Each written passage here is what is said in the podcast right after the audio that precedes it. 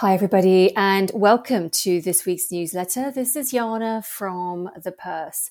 So, in this week's newsletter, we highlight the interview with the independent UK economist Shaun Richards, who rejoins us on the Purse podcast. We talk about the Bank of England and how credible are they having increased interest rates 14 times in a row.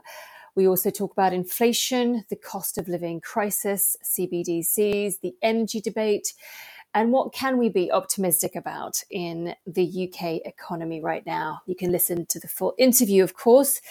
And don't forget, you can review the news in brief so you stay on top of global financial, economic, and investing trends. I hope you enjoyed this week's newsletter. Until next week, bye for now.